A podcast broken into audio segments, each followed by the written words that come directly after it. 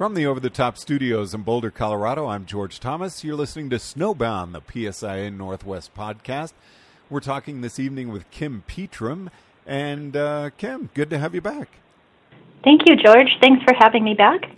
And uh, going to be talking about student centered learning. Now, this sounds against everything I think of with ski lessons. It's all about the instructor, Kim. Come on.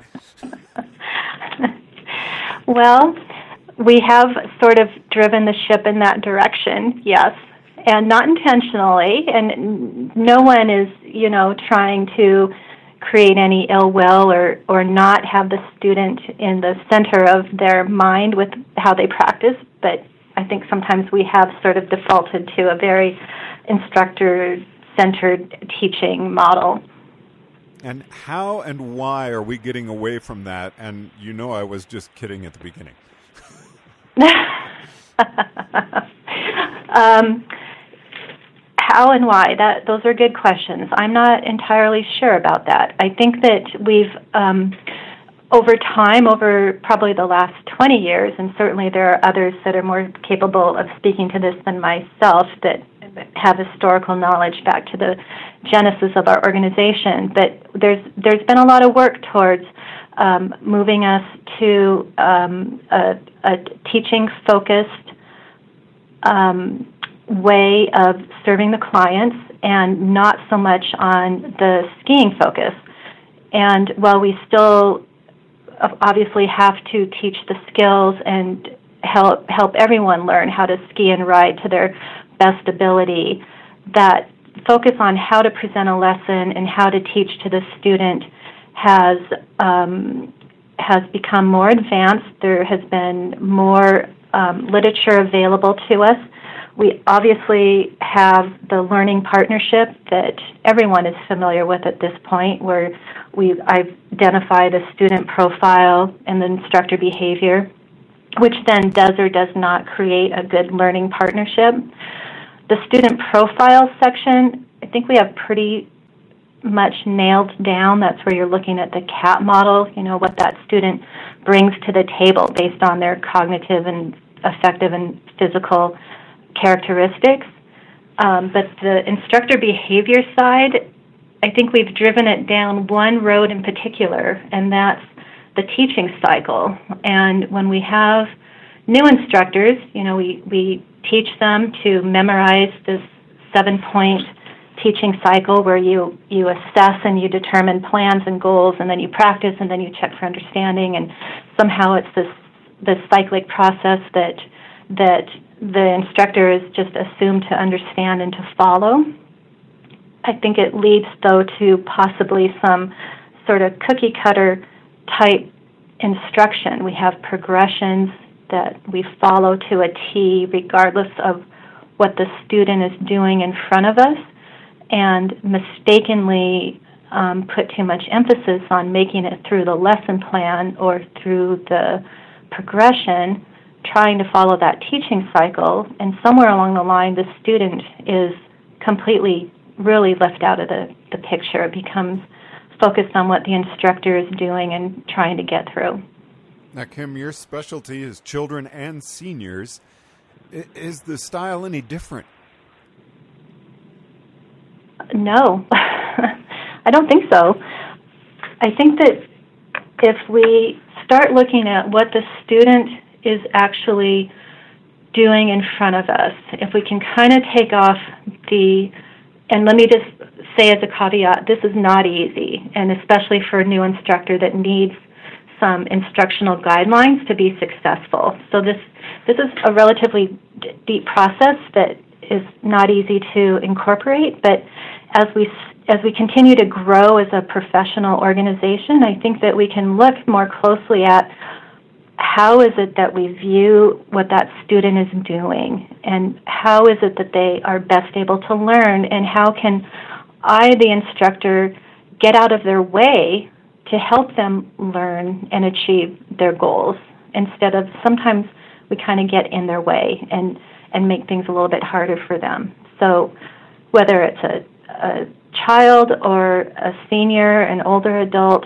there are tactics that you can um, you can utilize to help you um, script your lesson and present your lesson so that it is through this lens of the student and how they're learning versus the lens of everything that you need to get done in your you know preconceived checklist that you have in your head as an instructor now as instructors we should have that preconceived checklist and then how do we judge our students to make it student oriented um, I think there's a couple of ways to do that.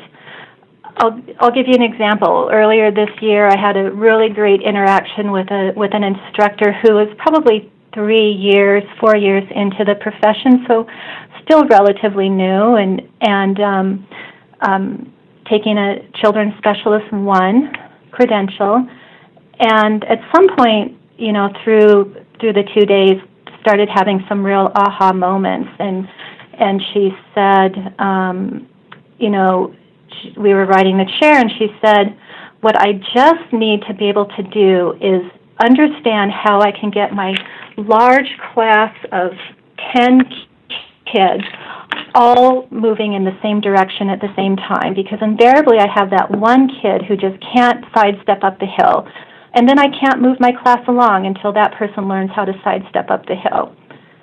And this person was very sincere, and that's how she'd been trained and coached, and she was trying to be um, um, certain that she was being diligent and making it through all the prescribed steps of the progression that she was asked to do.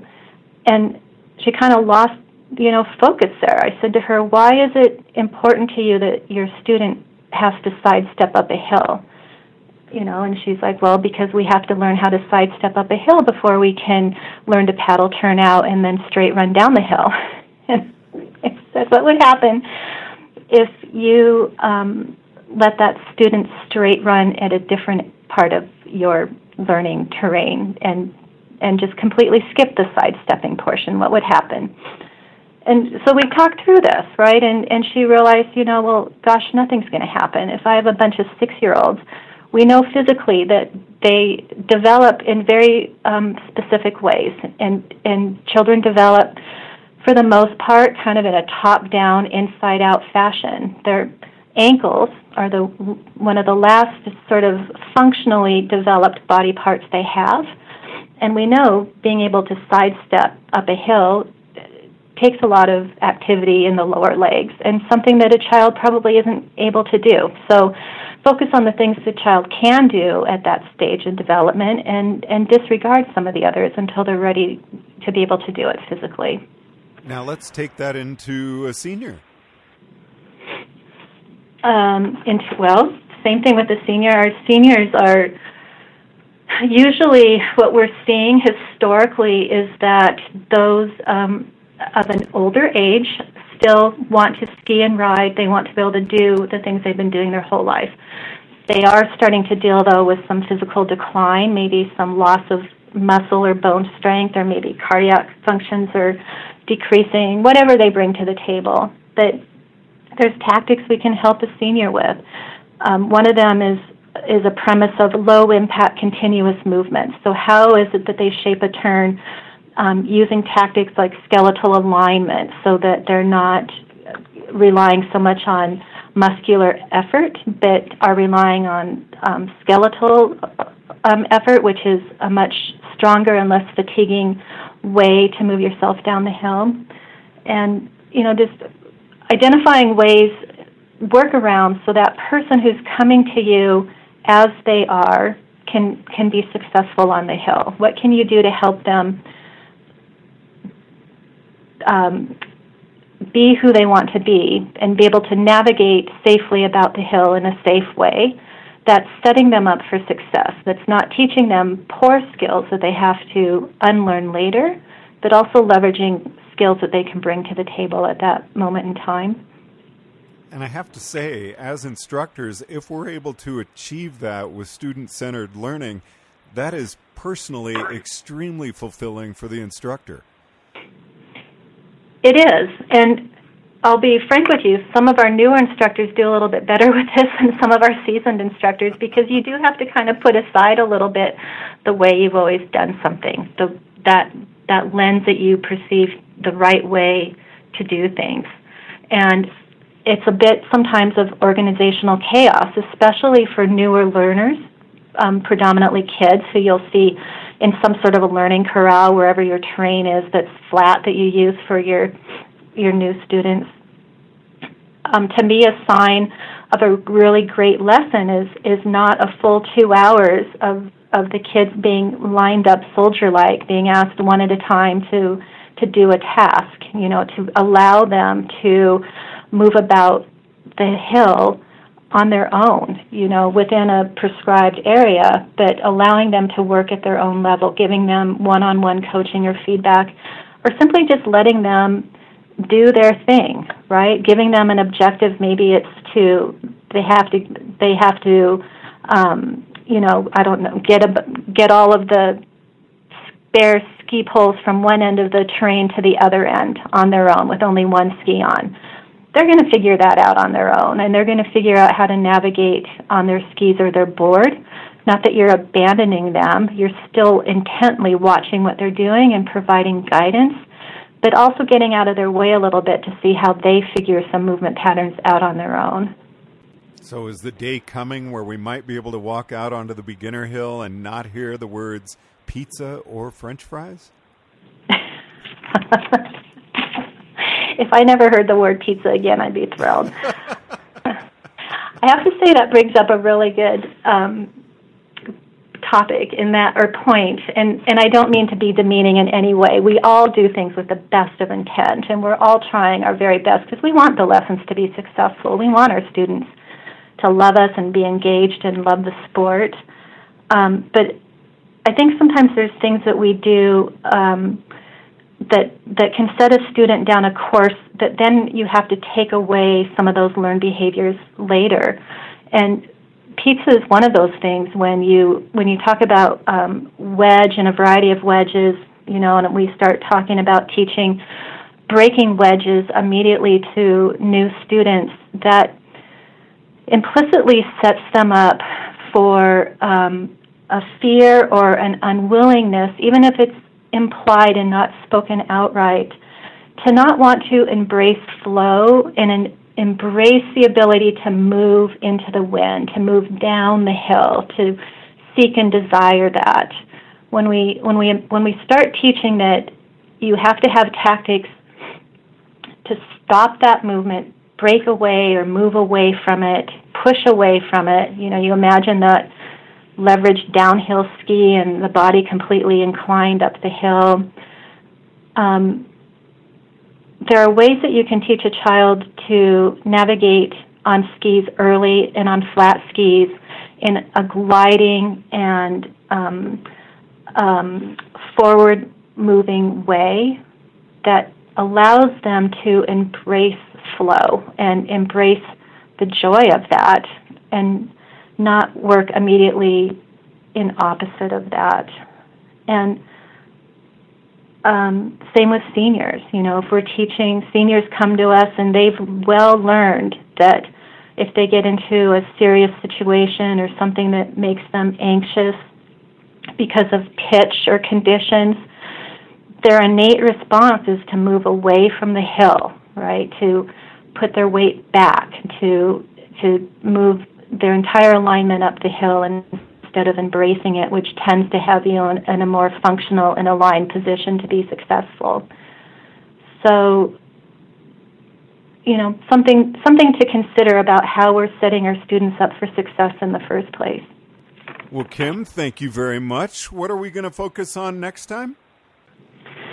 George, I thought maybe we could um, spend a little bit more time in the cognitive arena and talk about how, as a little person to a full grown adult and an older adult, how that changes and how we de- develop and maintain skill acquisition in that cognitive realm. Kim Petram, thank you very much for joining us. You're welcome. Thanks for having me. You've been listening to Snowbound, the PSIA Northwest podcast. Guest Kim Petram from the Over the Top studios in Boulder, Colorado. I'm George Thomas.